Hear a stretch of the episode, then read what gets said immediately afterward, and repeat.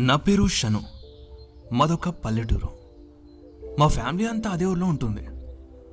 మా తాతయ్య మా ఊరికి దగ్గరలో ఉన్న ఒక షుగర్ ఫ్యాక్టరీలో టెక్నీషియన్గా వర్క్ చేస్తూ ఉంటారు. అయితే ఒకరోజు మా తాతయ్య వాళ్ళ ఫ్యాక్టరీ నుండి ఇంటికి కాల్ చేశాడు. ఫ్యాక్టరీలో ఎక్కువ వర్క్ ఉండడం వల్ల రాత్రికి ఇంటికి రావడం కుదరదని చెప్పారు. సో క్యారేజు ట్యాబ్లెట్ పంపించమని చెప్పాడు. నేను నైట్ నా ఫ్రెండ్స్తో సెకండ్ షో సినిమాకి వెళ్ళాలని మాట్లాడుతూ ఉండగా మా అమ్మ నన్ను పిలిచింది. అరే శను తాతయ్యకి ఈరోజు నైట్ షిఫ్ట్ ఉందంట్రా. క్యారేజ్ టాబ్లెట్స్ కొంచెం తీసుకుని అని అడిగారు మా అమ్మ. నేనేమో నా వల్ల కాదమ్మా. అక్కడి వరకు నేను సైకిల్ వేసుకుని వెళ్ళి రాలేను. నేను మా ఫ్రెండ్స్తో సెకండ్స్ సినిమాకి వెళ్ళాలి అని మారం చేశా. మా అమ్మ సర్లేరా నేనే తీసుకుని వెళ్ళిస్తానులే. నువ్వు మీ ఫ్రెండ్స్తో సినిమాకి పో అని సెంటిమెంటల్గా డైలాగ్ చెప్పేసరికి సర్లే నేనే ఇస్తా. తప్పుతుందా అని చెప్పా. అప్పుడే మా ఫ్రెండ్స్ నా దగ్గరకు వచ్చారు. అరే శను ఏంట్రా? ఏం చెప్పకుండా మధ్యలో వచ్చేసావు? బేగ రెడీ రా సినిమాకి వెళ్దాం? సారీరా నాకు ఈరోజుకి అవ్వదు. మీరు వెళ్ళండి. నేను ఇంకెప్పుడైనా వస్తానులే అనేసరికి నా ముఖం వైపు వాళ్ళంతా చాలా కోపంగా చూశారు. ఏరా ఏసాలా సినిమాకి వెళ్దామని మమ్మల్ని రెచ్చగొట్టి ఇప్పుడు నువ్వే రానంటావా ఏం చేయమంటారా? మా తాతయ్యకి ఈరోజు నైట్ షిఫ్ట్ అంట. క్యారేజ్ పంపించమని చెప్పారు. తీసుకుని వెళ్ళాలి. నాకు తప్పలేదురా. సర్లేరా క్యారేజేగా? కలిసి వెళ్ళిద్దాం. క్యారేజ్ ఇచ్చేశాక సినిమాకి వెళ్దాంలే అని వాళ్ళు అనేసరికి నేను చాలా హ్యాపీగా ఫీల్ అయ్యా. మా అమ్మ క్యారేజ్ కట్టేసి ఇచ్చింది ఇంకా నేను మా ఫ్రెండ్స్ కలిసి సైకిల్స్ తొక్కుకుంటూ ఫ్యాక్టరీ వైపు వెళ్తూ ఉన్నాం.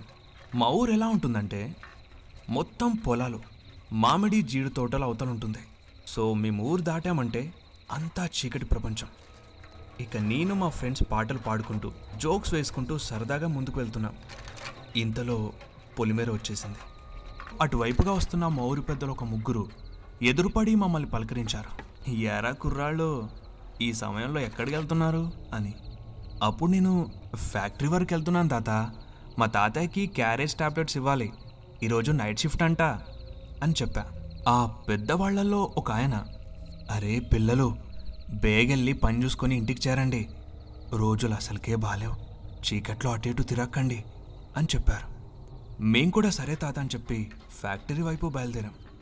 ఇంతలో నా ఫ్రెండ్ ఒకడు అరే ఆ పెద్దాయన దేని గురించి చెప్పుంటాడ్రా?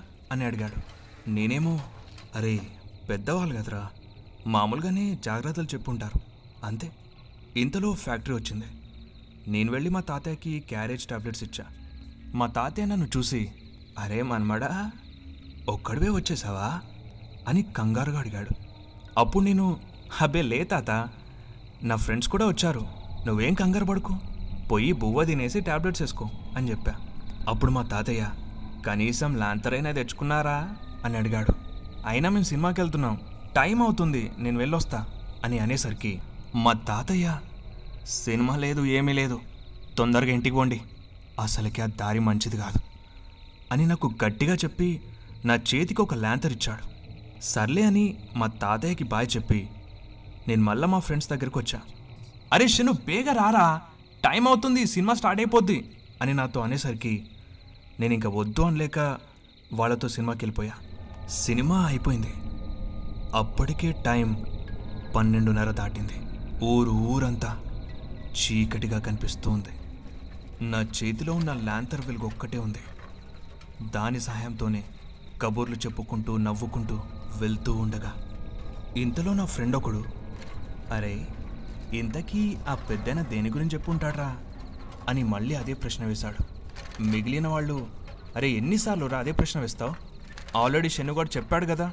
అని వాడిని కసురుకున్నారు. ఇంతలో నేను కొంచెం కంగారుగా లేదురా ఇందాకలా మా తాత కూడా కంగారు పడ్డాడు. నాకు జాగ్రత్తలు చెప్పి నా చేతికి ల్యాంతర్ ఇచ్చాడు అని వాళ్ళకి చెప్పా. అందరూ కొంచెం కంగారుగా ఆలోచనలో పడ్డారు. అరే ఏదైనా ప్రమాదం ఉందంటారా అని వాళ్ళలో వాళ్ళు గునుక్కుంటూ ఉన్నారు. నేనేమో అరే భయమేం లేదు. ఎలానో అందరం కలిసే ఉన్నాంగా. మనకి ఈ ల్యాంతర్ వెలుగు కూడా ఉంది. ఎవరూ కంగారు పడకుండా దేని గురించి ఆలోచించకుండా ముందుకు వెళ్ళిపోదాం. అందరూ కొంచెం ధైర్యం కూడా కట్టుకొని ముందుకు వెళ్తున్నాం. ఇంతలో మాకు ఎవరో మాకు దగ్గరలో ఉన్న బావిలోకి దూకినట్టు ఒక అరుపు వినిపించింది. ఒక్కసారిగా అందరం అదిరిపడ్డాం. వెంటనే మా దగ్గరున్న ల్యాంతర్ని అటు వైపుగా తిప్పి చూసాం. బావి వైపుగా వెళ్ళాం. అక్కడంతా మామూలుగానే ఉంది. కానీ మాలో కంగారు పెరిగిపోతుంది. సర్లే ఏం లేదు అని మళ్ళా ముందుకు వెళ్తున్నాం. ఇంతలో ఎవరో మమ్మల్ని చెప్పట్లు కొట్టి పిలిచారు. హే పిల్లలు ఇక్కడికి రండి ఇక్కడ వెనక్కి మా భయం తారస్థాయికి చేరింది. ఏదో జరగకూడంది జరుగుతోంది. నేను మా ఫ్రెండ్స్కి మళ్ళీ గట్టిగా చెప్పా. ఏం జరిగినా ఒకరిని ఒకరు వదలకుండా కలిసే ఉందామని. కానీ మాకు ఆ భయానికి ఒళ్ళు కదలట్లేదు. అయినా ధైర్యం కూడా కట్టుకొని ముందుకు వెళ్తున్నా. అడుగు అడుగుకి మా చుట్టూ ఏదో ఒక వింత అరుపులు వినిపిస్తూ ఉన్నాయి. మమ్మల్ని మేమే తిట్టుకుంటున్నాం. అనవసరంగా సినిమాకి వెళ్ళామని. మళ్ళా మా సైకిల్ తీసుకుని స్టార్ట్ అవుదాం అనుకుంటే నా సైకిల్ మాత్రం ముందుకి కదలట్లేదు. నేను ఎంత ట్రై చేసినా కదలట్లేదు. మొత్తం సైకిల్ అంతా చూసా. ఏం ప్రాబ్లం లేదు.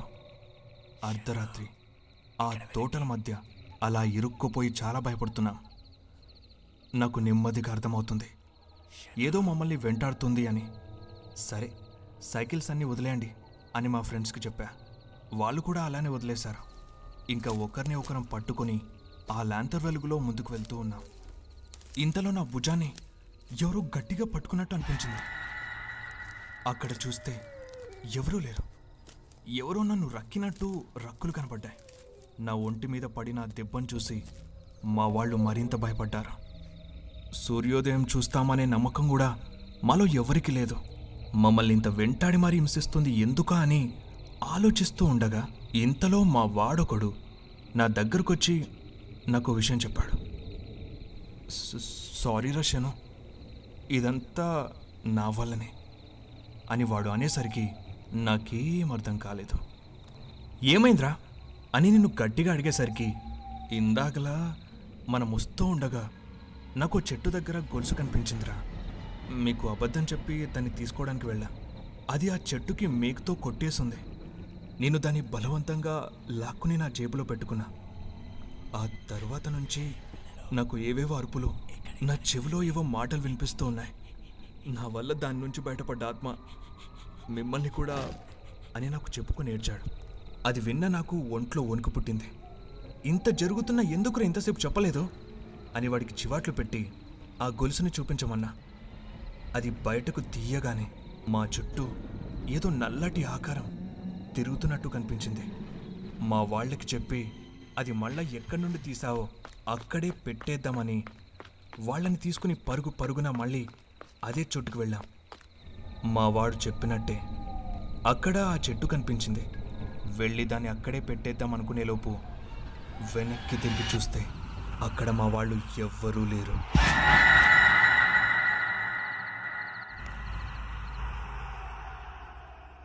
Spotify Jio Saavn Google podcast Apple పాడ్కాస్ట్లో కూడా వినండి. నన్ను అలాగే మన పేజ్ని ఇన్స్టాగ్రామ్లో ఫాలో అవ్వాలనుకుంటే లింక్ డిస్క్రిప్షన్లో ఉంది. ఇంకా మరిన్ని హెరర్ స్టోరీస్ కోసం షేర్ చేసి సబ్స్క్రైబ్ చేయండి. అంతవరకు థ్యాంక్స్ ఫర్ వాచింగ్. జై హింద్.